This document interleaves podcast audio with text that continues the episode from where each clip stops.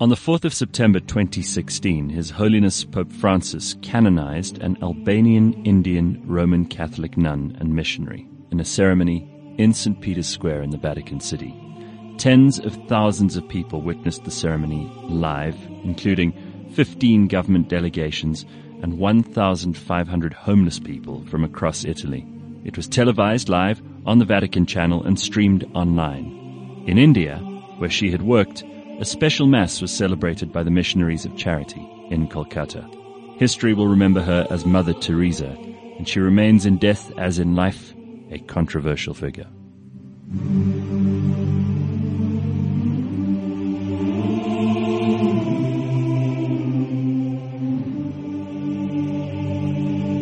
Anthony Medera and I are back with more blind history. If you've missed any of the episodes up to now, shame on you. Shame. We've done so many and there are many more to come. Today, Mother Teresa. How excited are you about talking about Mother Teresa? Oh, very. It's very polarizing.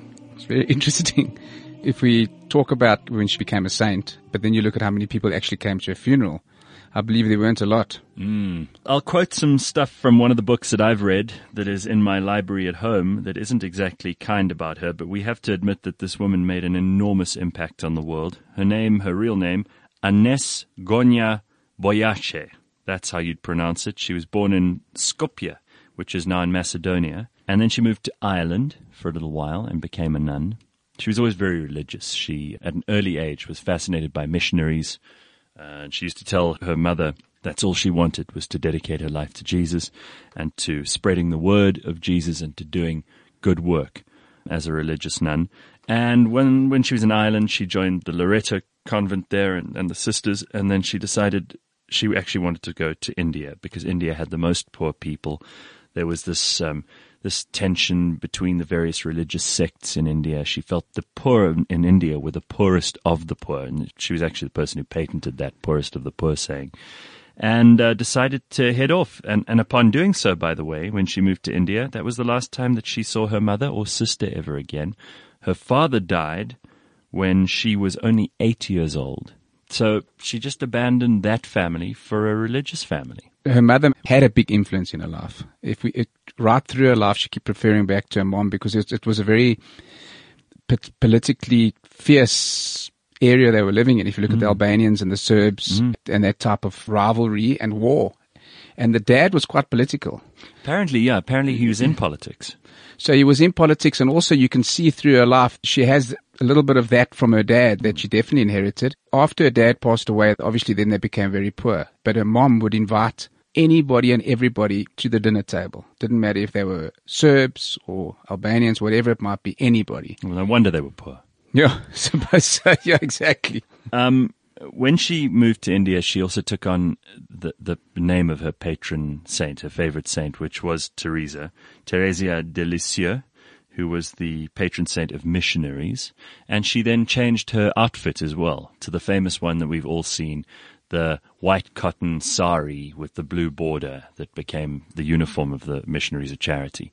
And that was kind of her presentation. And maybe this is something that you rightly point out she could have got from her dad. This idea of how to present yourself almost politically. 100% agreed. But her time there initially, uh, Gareth, I think was to teach and she actually taught rich children hmm. rather than, or let's rather say well off children. And just across the fence were what they would call the untouchables. And you could see that she had a different, almost a different career after this particular career in teaching. She wanted to go to the poor, and that's when she started the Missionaries of Charity. But initially, she was teaching and then became the principal of this Catholic school, which ultimately that wasn't her vision. Mm. That's an important word, vision, because at that stage there were obviously a lot of religious people doing good work, but she somehow managed to turn that into into something that had international attention and acclaim. And, and we'll go through some of the things that she was involved in internationally in a moment. But I thought it was interesting when she founded the Missionary of Charity, obviously there were a very small group of nuns, ended up being, by 2012, 4,500 nuns and in 133 countries.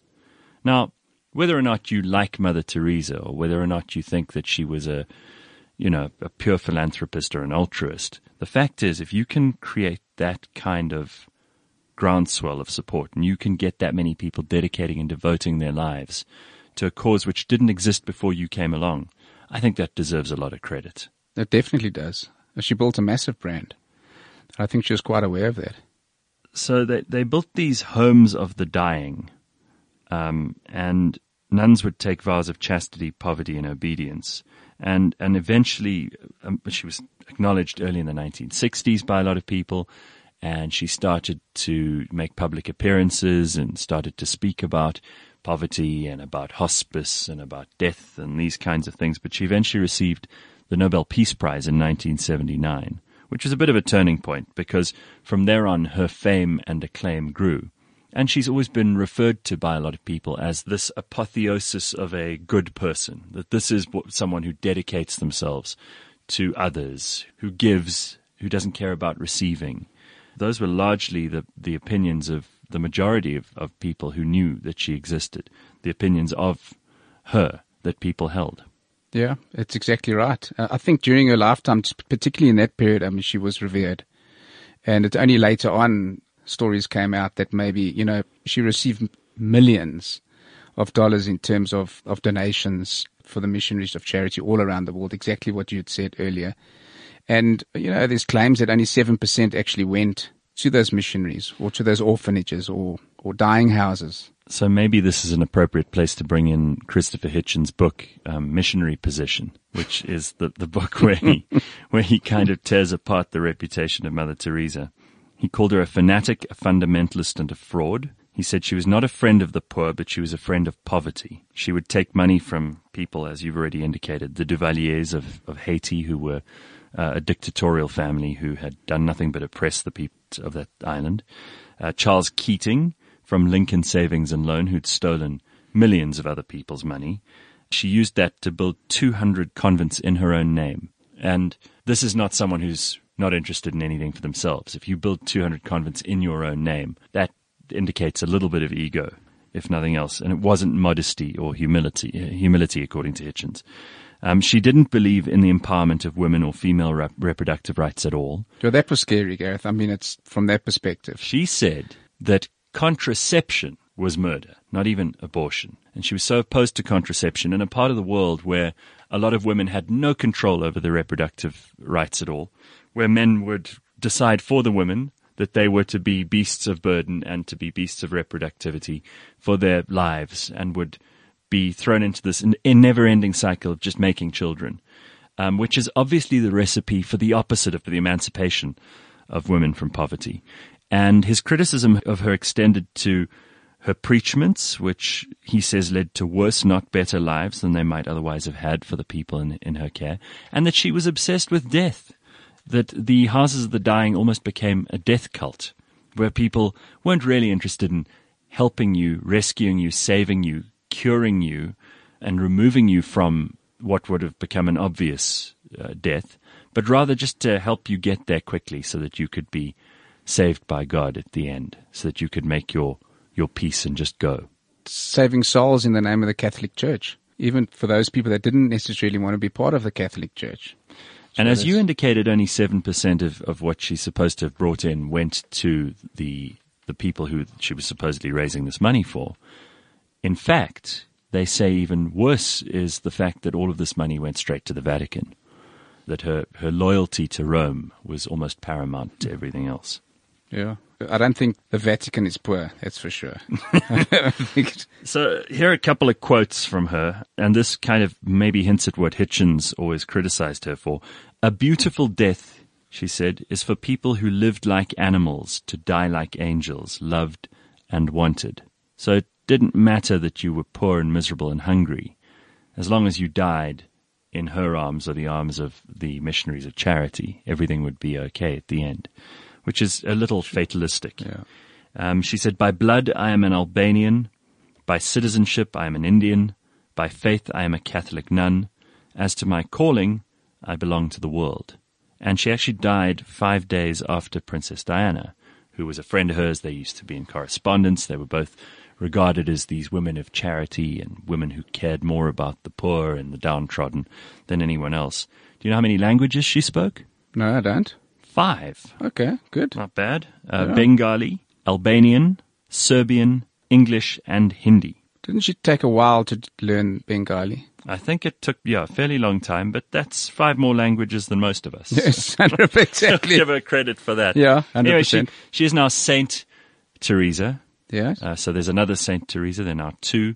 And uh, she was canonized in that famous ceremony by Pope Francis, who's the current Pope. And she's held in great esteem by many Catholics and people in secular charity all over the world. The sainthood from basically curing two people, a lady and a man, of a tumor.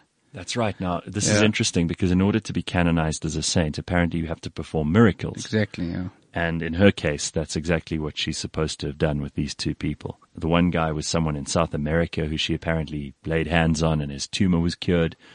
And uh, the other one was this woman who you spoke of. But I think the one was after her death, and there was just a locket with a picture of her on the chest. So I'm not sure if it was the man or the woman, but there was a locket on this particular person's chest, and they were cured.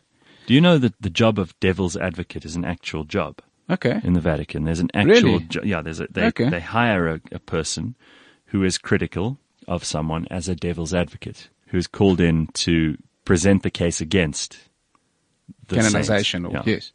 And and that's actually someone who who is called in. Different people are called in different times to present all the facts that prove that this person should not be canonized. So it's an actual job. You can say I was devil's advocate for X, Y, and Z, which is fascinating. And I wonder what the devil's advocate was saying about this particular canonization. I mean, Uh, there are still huge controversies around uh, what she's done, and obviously, since her, her departing, the missionaries of charity have continued, but obviously, without her at the head of it, and the enormous PR machine that she constructed around herself and that was constructed in her name around her, it doesn't necessarily have the kind of, of influence that it might have had in the years gone by. if we look at the description of some of her orphanages and dying houses, one person likened it to a type of concentration camp, and uh, needles were reused. Training was not up to standard. It was scary places. You weren't going in there to get better. Yeah, exactly.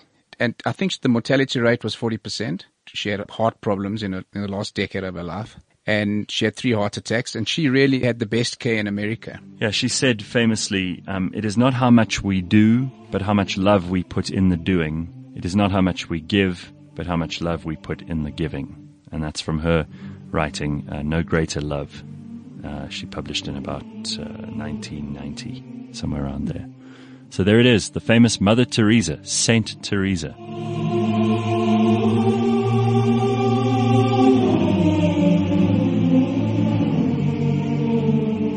Thanks for listening to this episode of Blind History, brought to you by Taylor Blinds and Shutters.